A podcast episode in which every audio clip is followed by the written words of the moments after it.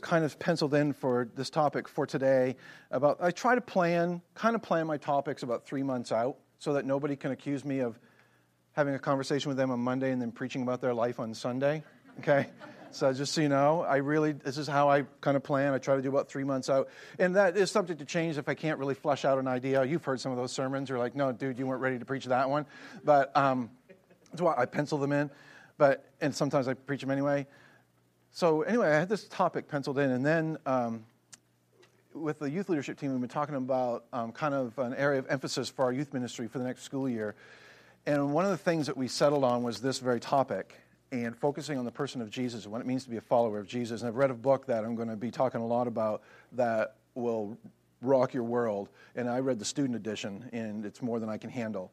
And uh, so this is just, I actually am not preaching the book. I've just read the book at the same time I've been preparing these thoughts. And uh, so I'm really looking forward to it in, in, a way, and I'm dreading it in another. Uh, this past spring, um, History Channel, how many of you ever watched History Channel? How many of you ever been featured on History Premiered a reality series based in Maine following a colorful a group of colorful locals who wheel and deal their way through uh, life, scouring classified ads in Uncle Henry's. That's right. Down East Dickering. Some people call it Down East Dickering, but we know that's not how you say it. It's Down East Dickering. Features Dickering pros Tony and Codfish. And you know who I'm talking about? And Clint and Yummy. Some of you know Yummy personally. I know you do. And these guys do whatever it takes to make a few bucks so as they can say they can enjoy life on their own terms.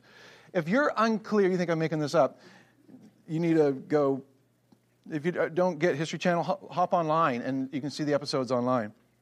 But if you're unclear as to what Dickering is, I thought um, maybe we'd have the guys from Down East Dickering kind of explain that for us real quick. This is, this is just to make it real clear. That's bartering. Mm. That's bartering. Right. I'll give you five, but I'll give you a hundred in trade. But it's not bartering. It's a numbers game. Fifteen hundred dollars cash. It's different. Dickering in Maine is buying, selling, swapping, trading, wheeling, dealing, horse trading. You give me the scrap, I'll give you the engine. I took a guy four loads of horse manure for a bicycle. You gotta know how to work people. I'd split the difference with you, buck seventy-five. Dude made me really smile. Never pay retail ever. I thought you said you wanted to dicker. I'm sure that Cain and Abel dickered. Hmm, I love that. yeah, we know how that worked out for Cain and Abel. So, the truth of the matter is, when it comes to following Jesus, some of us think we can dicker with him. And we, we can get everything we want, and he'll still somehow be impressed. So, this morning, we're going to talk about discipleship dickering. You with me? Okay, are you offended yet?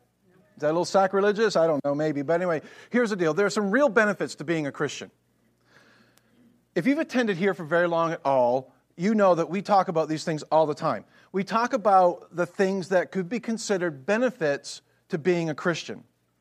In fact, we talk about them so much that some people in this community have, uh, have been known to label us as self help. We're the self help church. That's not so bad.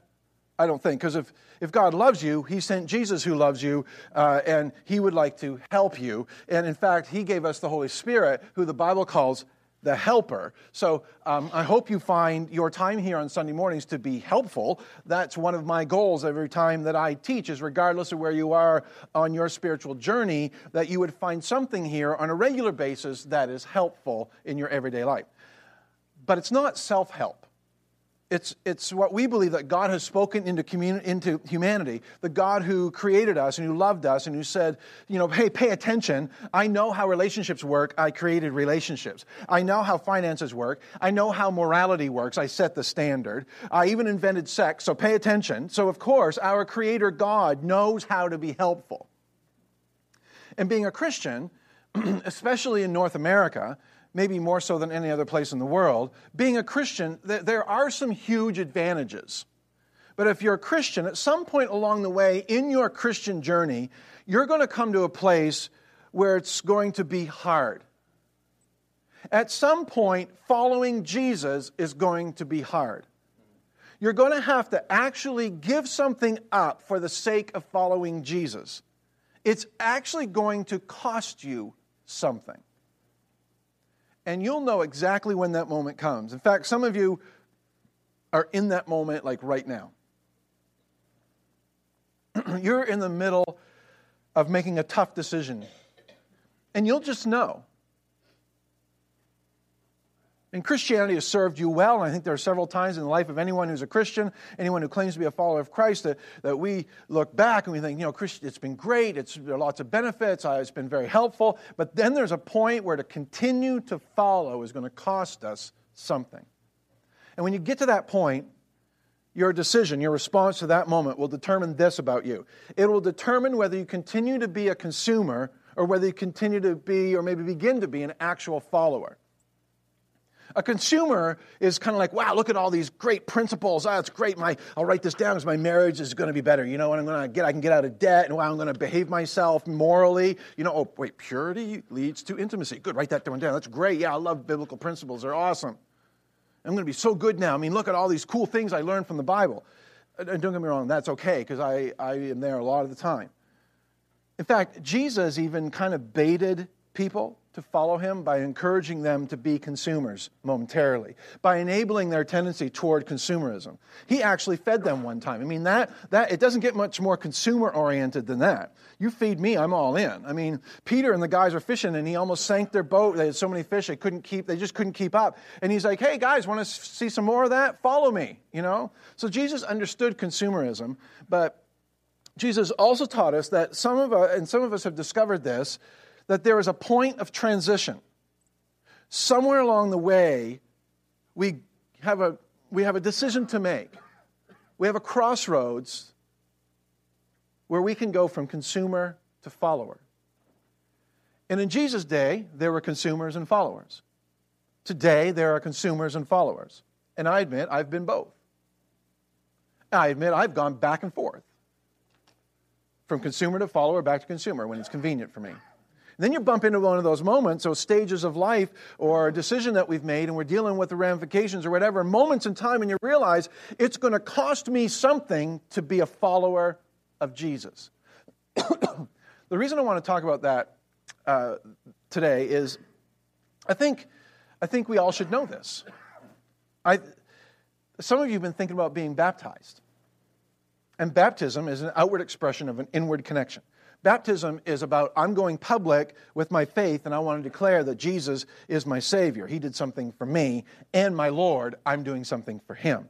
You know, Jesus is my Savior. He did something for me, died for me, gave me salvation and grace and mercy and all that. And He's my Lord. Now I'm going to do something for Him.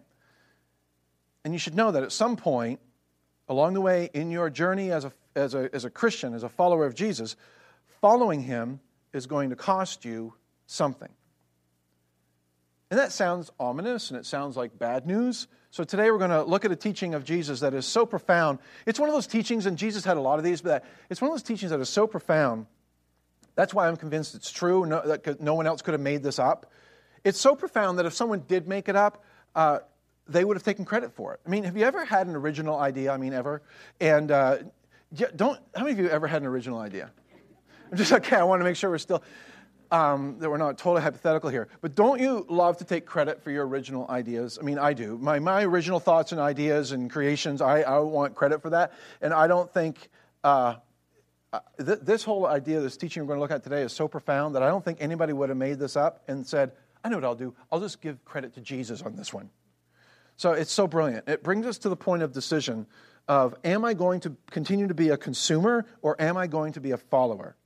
And it sheds light on it in such a way that hopefully, as a result of Jesus' own words, when we get to that point, and you're going to get there, if you're a Christian, you're going to get there.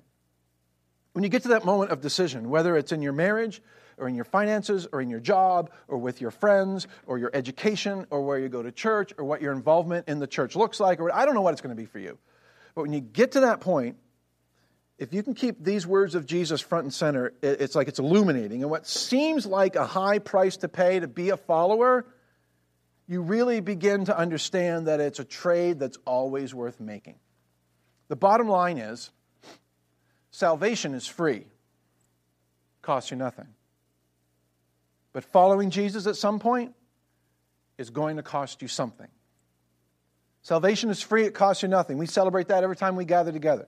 But following Christ at some point along the way, it's going to cost you something. There'll be no immediate return on the price that you pay. In that moment, though, you'll learn something about yourself. In that moment, for some of us, hopefully all of us, will make the transition from consumer to follower. So I want to let Jesus explain this. He does a far better job than I do since these are his words.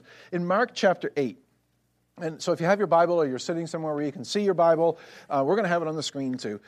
Mark chapter 8 is where I want to read from this morning. I want to read several verses. And if you're new to the Bible, go about three quarters of the way through. You'll find, probably be in the New Testament. The New Testament starts with Matthew, Mark, Luke, John.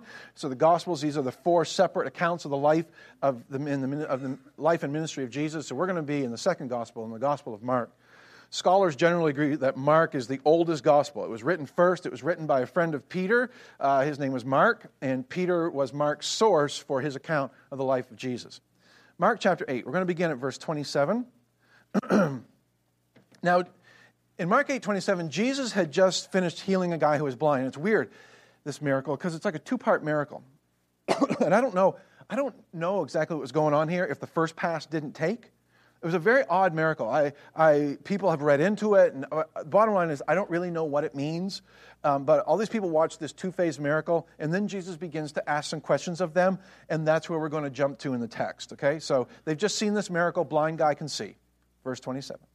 Jesus and his disciples went on to the villages around Caesarea Philippi. On the way, he asked them, Who do people say I am?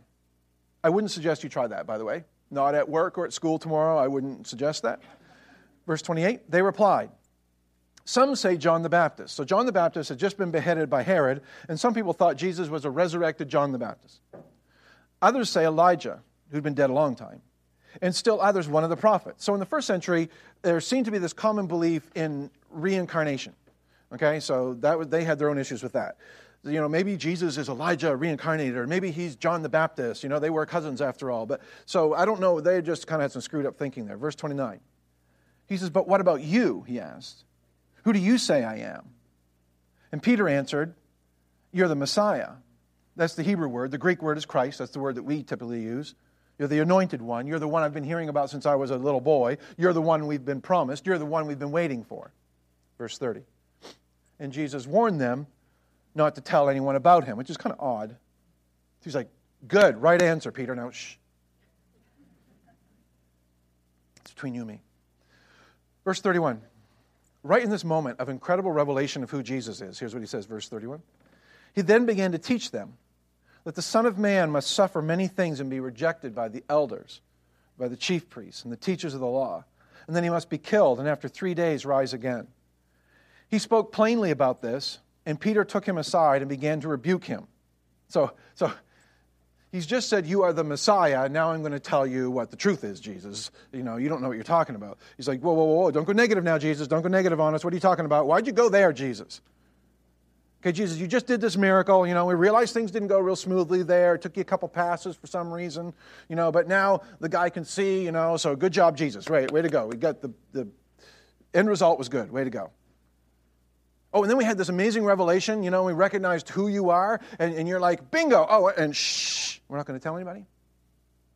So, so you finally revealed your true identity. We've nailed that down. And now you're saying you're going to be rejected and arrested and beaten and killed. I mean, come on, Jesus. What are you talking about? I what? This whole conversation's crazy. This is not good for you, Jesus. And honestly, this is not good for us. Because honestly, no one even knew our names until we started hanging out with you. And you've made us somebody, you know? People know us. They recognize us. They even know our names. We're, we're part of the crowd feeding, miracle working team here. So let's not go negative, Jesus.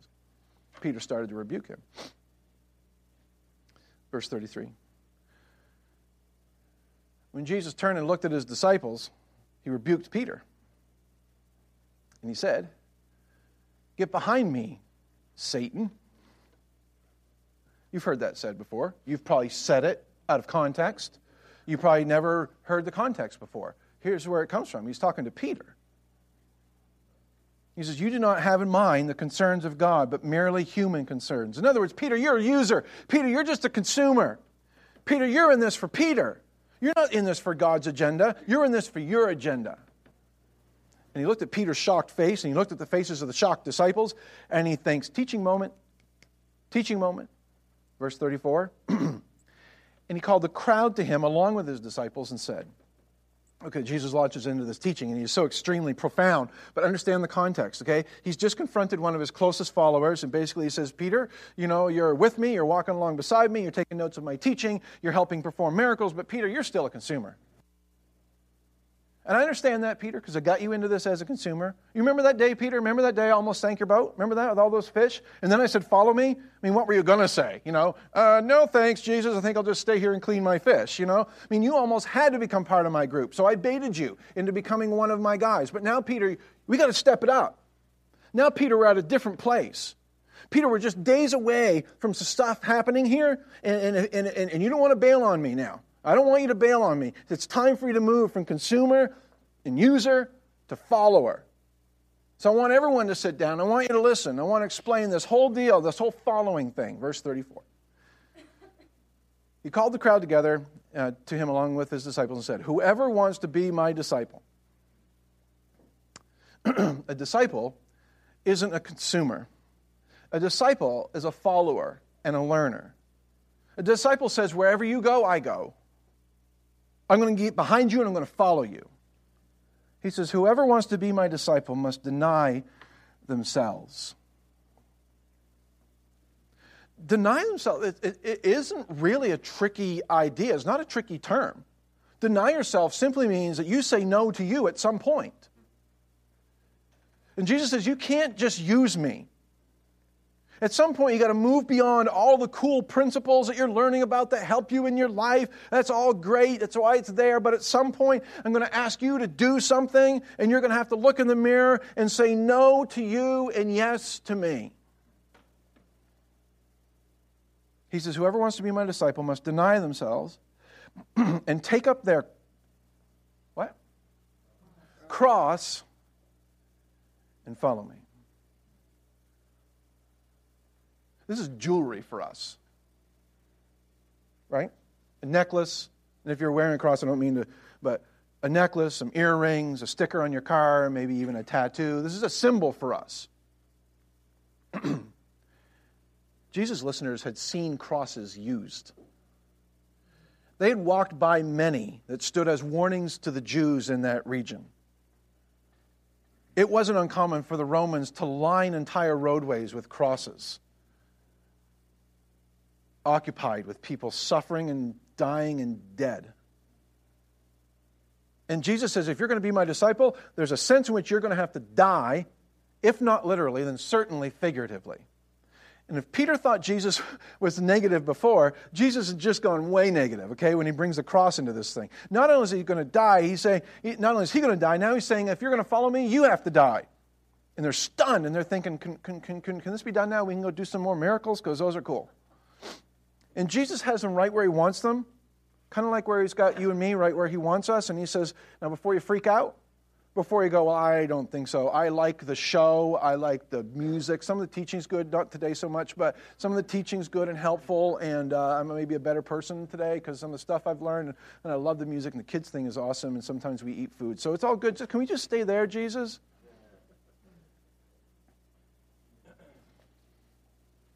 I think he's just saying, I want you to understand what I'm asking. While it's extreme, I'll give you that, but it's not as irrational as we might think. Verse 35. He says, For whoever wants to save their life, that's me, that's you. It's why you see your doctor. It's why you take vitamins. It's why you go to the gym. It's why you watch what you eat. It's why you get on that silly treadmill thing. This is why Jesus is the master communicator, because he's thinking, let's get everyone on the same page. Everyone who wants to save their life, anybody here not want to save their life? Well, Jesus, I think that's all of us. Yeah, exactly.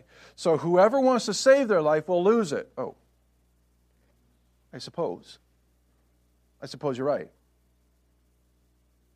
Does it strike you weird when you read the obituary? I don't know if you read obituaries, which in itself is a little weird, but when you see that a doctor has died? Isn't that weird? Yeah. Dietitians die. There's the word die is right in their title, but personal trainers die. Everybody wants to save their life, and everybody loses it eventually. Write that down. And he goes, For whoever loses their life for me and for the gospel will save it. Wait, wait, wait, wait, wait. What are we, what are we talking about? What, we, we were with you there for a minute, Jesus, but what? Everybody who wants to save their life will lose it. Okay, got that. I got that. I, I, I can see that. I want to save my life. I want, you know, whatever, but eventually it's gone. But everybody who loses their life, whatever life is to you, whoever experiences a death, a loss in this life around something related to me and my gospel, he says, whoever says no to themselves, whoever denies themselves, is in denying themselves, there is loss. Something dies, opportunity dies, income dies, reputation dies, a dream dies, image dies, something dies. And whoever somehow loses what they consider life in this life for my sake, he says, will gain their life, will save it. At this point, if you're someone who um, does not believe in an afterlife, number one, you're an extreme minority. There are about 4% of Americans who don't believe in an afterlife. Uh, about 96% of Americans believe in heaven, and 4% believe in hell. This is really weird to me. But anyway, most people and most Americans in particular, uh, we believe in an afterlife. But even if you don't believe in an afterlife, just, you know, you, you live, you accumulate some stuff, you might even do some good stuff for whatever sake, and you die and you're dirt and it's over. Um, the rest of what Jesus says will uh, have very little appeal to you. Um, but I would invite you not to leave early. Um, and even if you get up and go to the bathroom, there are speakers in there, so you're still going to hear my voice. Uh, I love when people discover that for the first time. I would just invite you to listen anyway, because Jesus, who predicted he would be falsely accused, check. Arrested, check. Beaten, check. Abused, check. Crucified, check. Rise from the dead, check. He talked about an afterlife. So, in this moment where he's got his audience completely confused, you know, because I don't really want to follow you now because you said something about a cross, and I know what that means. But it's true what you said about losing my life because even if I avoid the cross thing, eventually I am going to lose my life. Everybody knows that. So, hmm. So, so you're saying that somehow I can leverage and find value in this life if I lose my life for you. Okay, I don't know what to think, Jesus. And he asked this amazing question, verse 36. What good is it for someone to gain the whole world, yet forfeit or trade away or lose or have taken from you? What good is it for someone to gain the whole world and forfeit their soul? In other words, imagine you could have the perfect life whatever the perfect life is for you. You know, live wherever you want to live and drive whatever you want to drive and be married to whoever you want to be married to and have whatever career you want to have. If you want to have a career, if you just want to sit on the beach, whatever, you know, what good would it be to you if you had the perfect life and gained the whole world? And then as you get to the end of your life, because we've already established that even if you work really hard at saving your life, you're going to lose it because nobody lives forever. So you've met, you've, you ever met someone like 103, 104, 105 years old. That's about as far as it gets for most of us to have met somebody. Uh, when, when you meet like a 105 year old, most of us aren't even sure we want to get that old, right? You know, like it's neat, it's kind of interesting, but I'm like, I don't know if I want that to be me. He says, since we're all going to lose our life anyway, what good is it if somehow we've gained the whole world? Everything in your life is perfect. You get to the end of your life and you have this unique advantage of being able to peer over into the next life, and you peer over into the next life and you go, uh oh, I didn't know it. But in my attempt to create the perfect world and to gain the whole world, and, and in the process, I have forfeited my own soul. If I had it to do all over again, if somehow there was a, some way to do life in a way that I would not have to have forfeited my soul, he says, What good is it for you to have gained the whole world, everything that you want?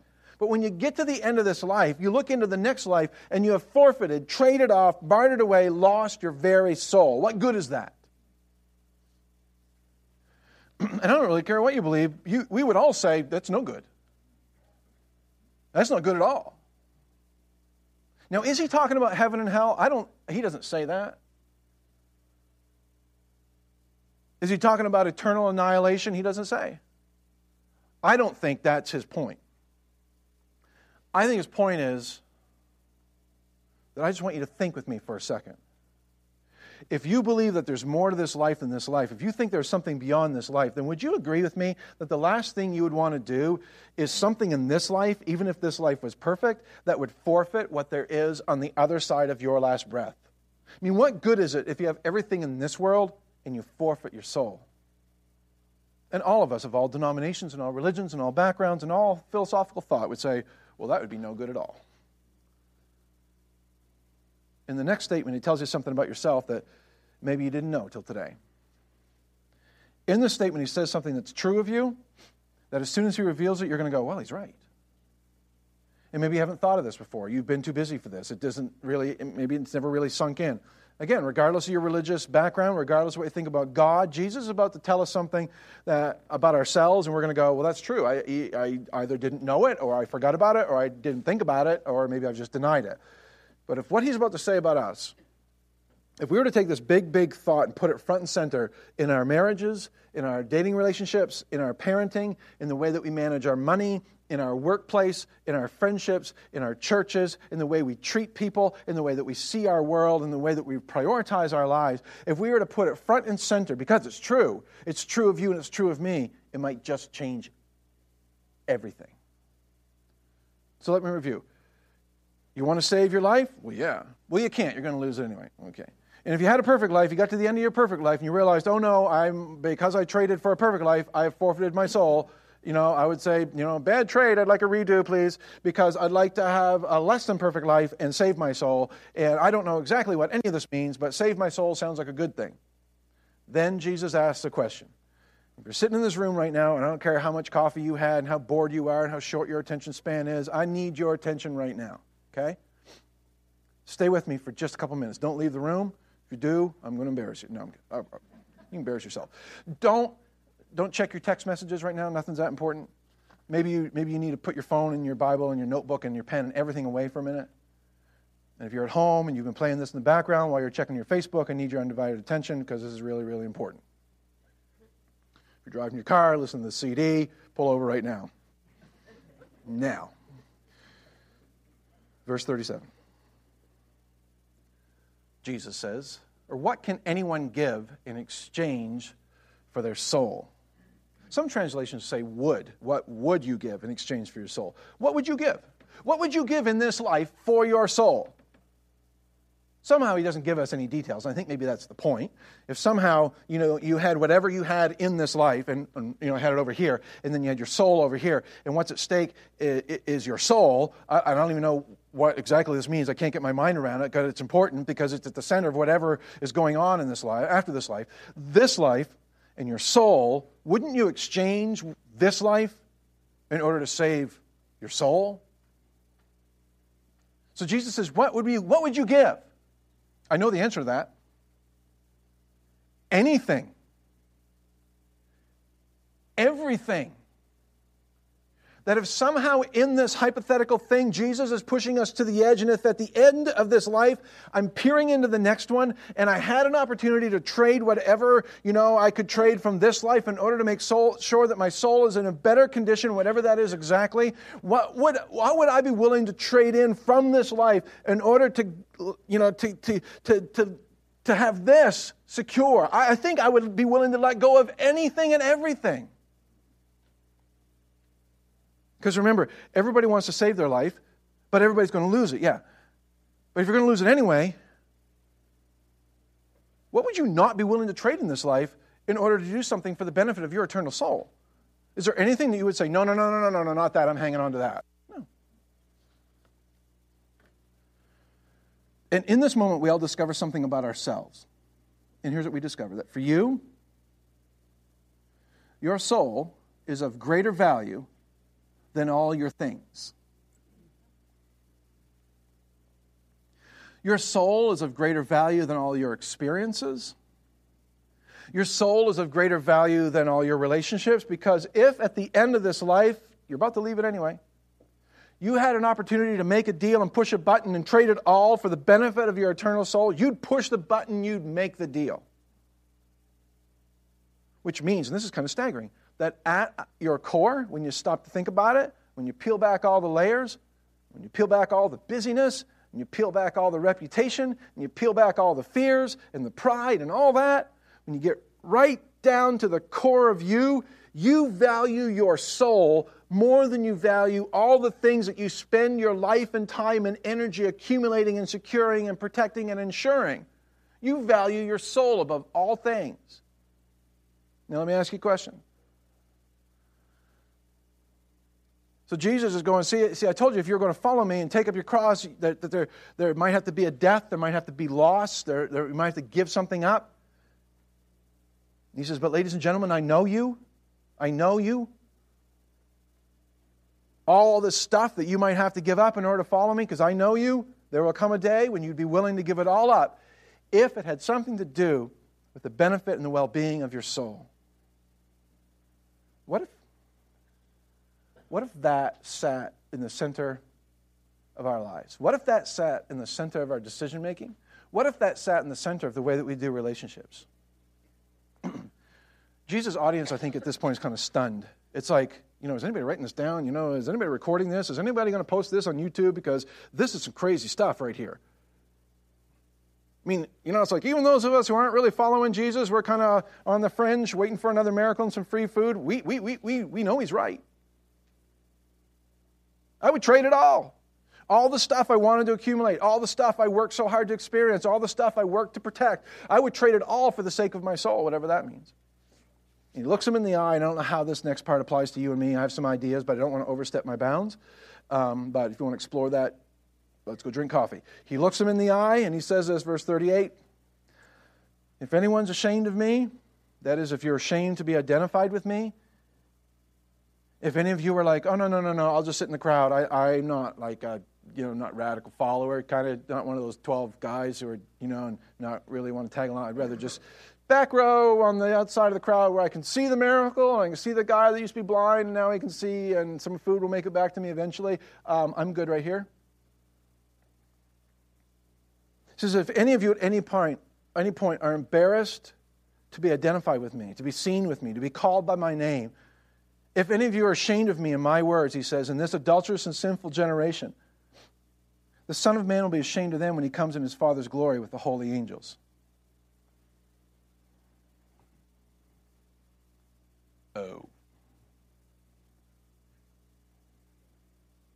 But he's always said, don't freak out.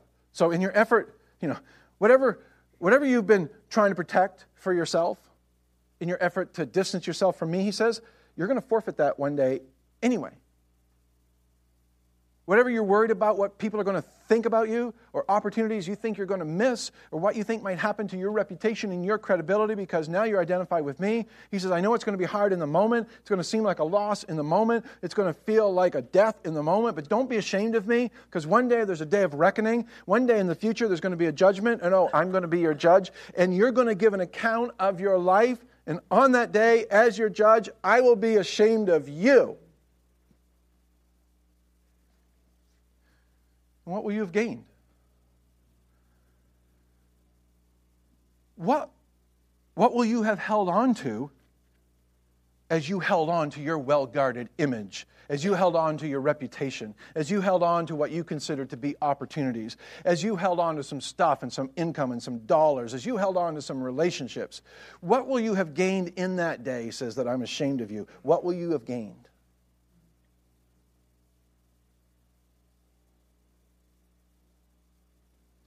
And it seems like such a big sacrifice now. But he would say, We've already established that you value your soul. You value the eternal destiny and well being of your soul. You value your forever more than you value anything on this earth. So don't be ashamed of me. Don't be afraid to follow me because whatever you give up to follow me will one day be a distant memory anyway, but it'll be an investment in the condition of your soul.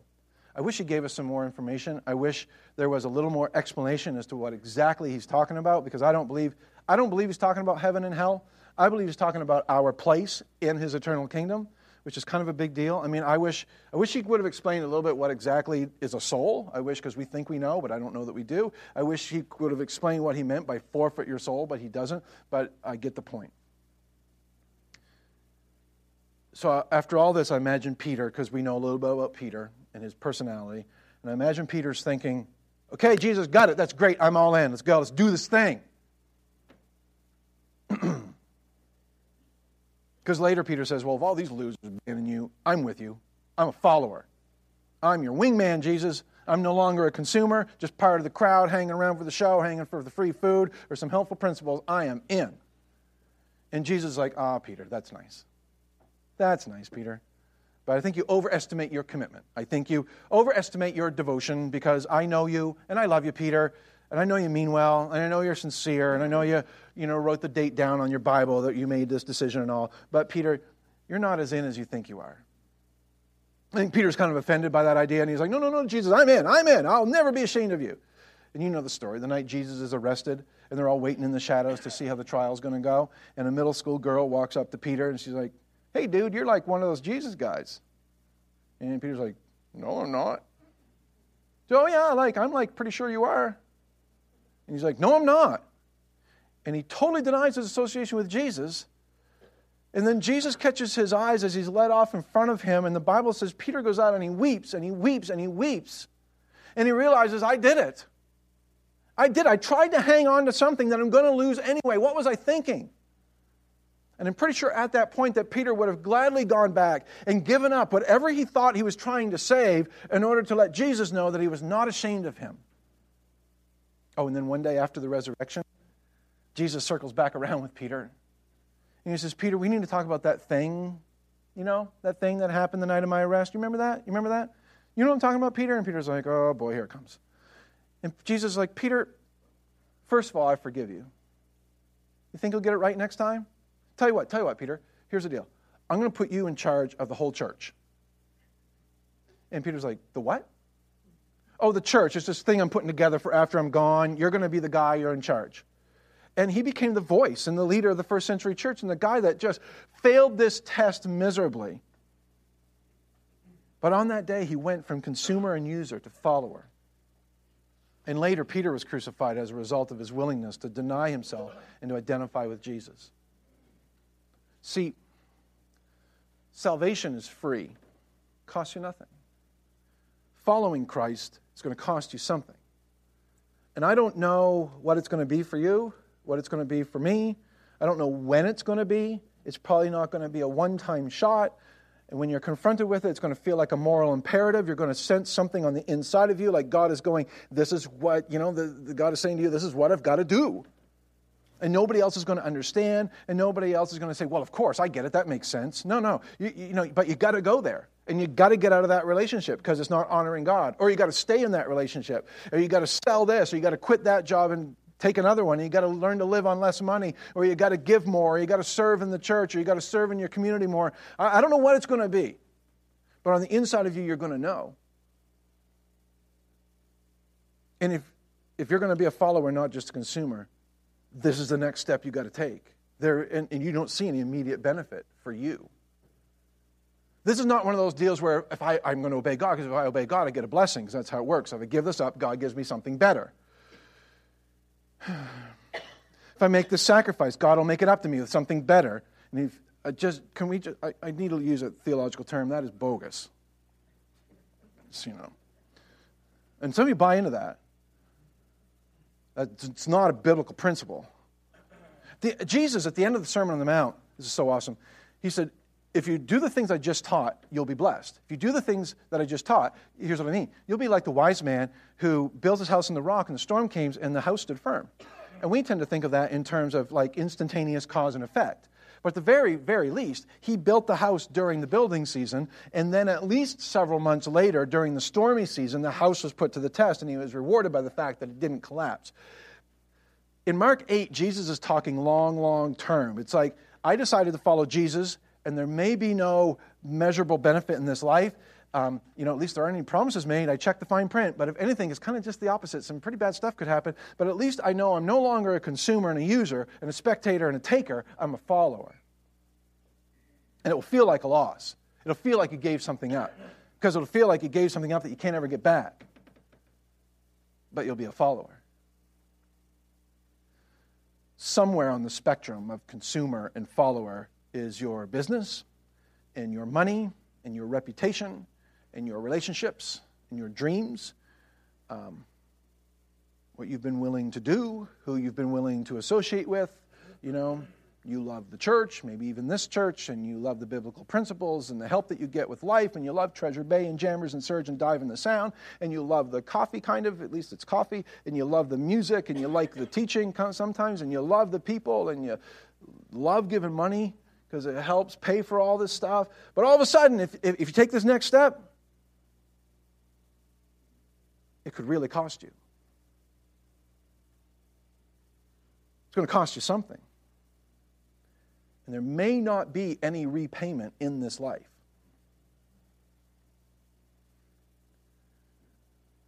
And you're tempted, like all of us are tempted, to say, but, but, but I, want to, I want to save my life. And Jesus is like, whoa, whoa, whoa, whoa, whoa, whatever is in that hand, you're going to lose anyway. I'm giving you the opportunity of a lifetime.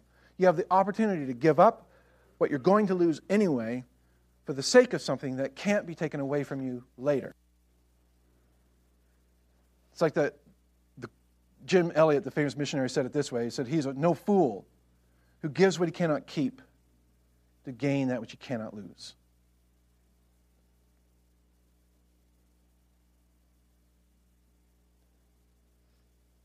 I think Jesus is saying everybody dies of something. Why not die to something? Oh, oh, oh. Why not die for something? And every time you decide, God, for your sake and for your kingdom's sake and for Jesus' sake, I'm willing to give up. I'm willing to experience a little bit of death relationally, a little bit of death financially, a little bit of death in terms of my image, and a little bit of death in terms of my comfort, and a little bit of death in terms of my dreams. I'm willing to experience in such a small way a little bit of loss with nothing in return. Then you've given up what's going to be taken away from you anyway, and you've given it up for the sake of something that you'll rejoice in later for all eternity. That's a good deal. That's a good trade.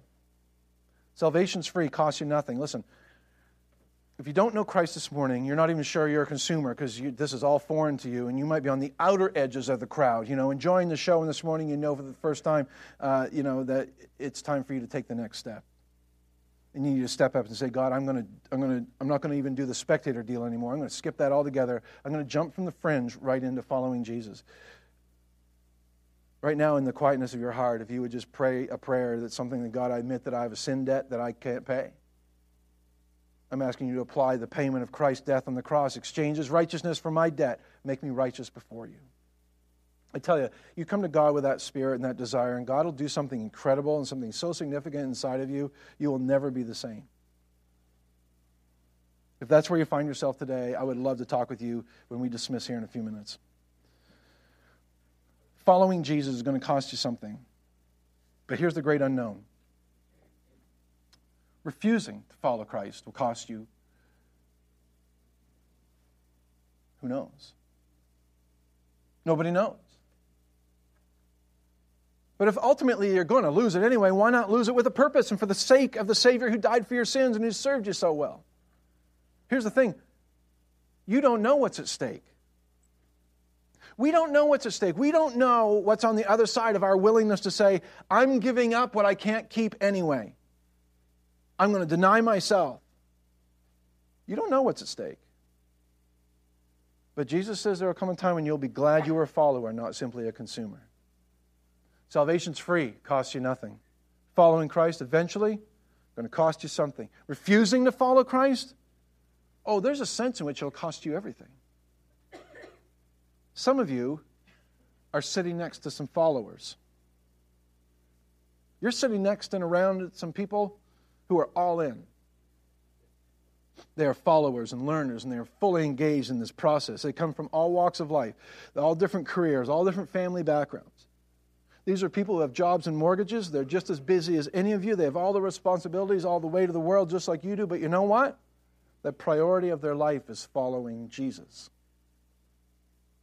And that's what motivates me. And I think about the strength and the health and the potential of our church and this community. It's, it's those of you who are fully engaged in following Jesus. And, and you haven't arrived, you're just steadily moving along in the process. And what I pray is, you know, Lord Jesus, we don't want just more church members. We don't want just more people filling seats. But Lord, raise up among us followers, men and women and teenagers who are full time disciples, followers, and learners engaged in the process. So here's the deal. Have you found yourself to be content to just be a consumer and a user? And is it time that you take the next scary step? The next threatening step, intimidating step, and say, Lord Jesus, I want to be a follower. I want to follow you. I want to be a learner. Not only do I want to learn, I want to do, and I want to fully commit to this lifelong process of becoming more and more like the one that I follow. And Lord, I'm scared to death, but here's my life. It's not much. You know, I made a real mess of some things there, but here it is. Is it that time in your life? Is it time to quit making excuses about how busy you are? Because, hey, we're all busy. I don't even want to be around people who aren't busy. You know, it's, this is about prioritizing. It's about living life with an eternal perspective. It's about deciding the priority of my life is going to be follower of Jesus. Make disciples, be fully engaged in the process of growth in Him for life. Jesus said being a follower will cost you. Refusing to be a follower will cost you more. Being a follower will cost you something. Refusing to be a follower will cost you everything. So that's my prayer for us today that if you're a follower of Christ, that you hang in there, stay in the process. Do what it takes to stay engaged. Do what it takes in those spiritual disciplines to be growing, to be able to look back, let's say in a year's time, and say, Yeah, I'm moving forward. I'm learning. I'm following. And bit by bit, I'm becoming the person God has called me to be. If you're not a follower, maybe you've been a believer, maybe you've been a believer for like forever, but you're not really a follower and you know it. You're just there for the, for the miracle show and the free food. Is it time that you take that next step? I say it is. And I don't know exactly what that means for you, but when that's your heart's desire, God has this uncanny way of showing you your next step as we all commit ourselves and surrender ourselves to being lifelong, everyday learners and followers of Jesus. I hope in the next three or four minutes as I play this song that you'll just let God continue to speak to you and you can speak to Him. Listen.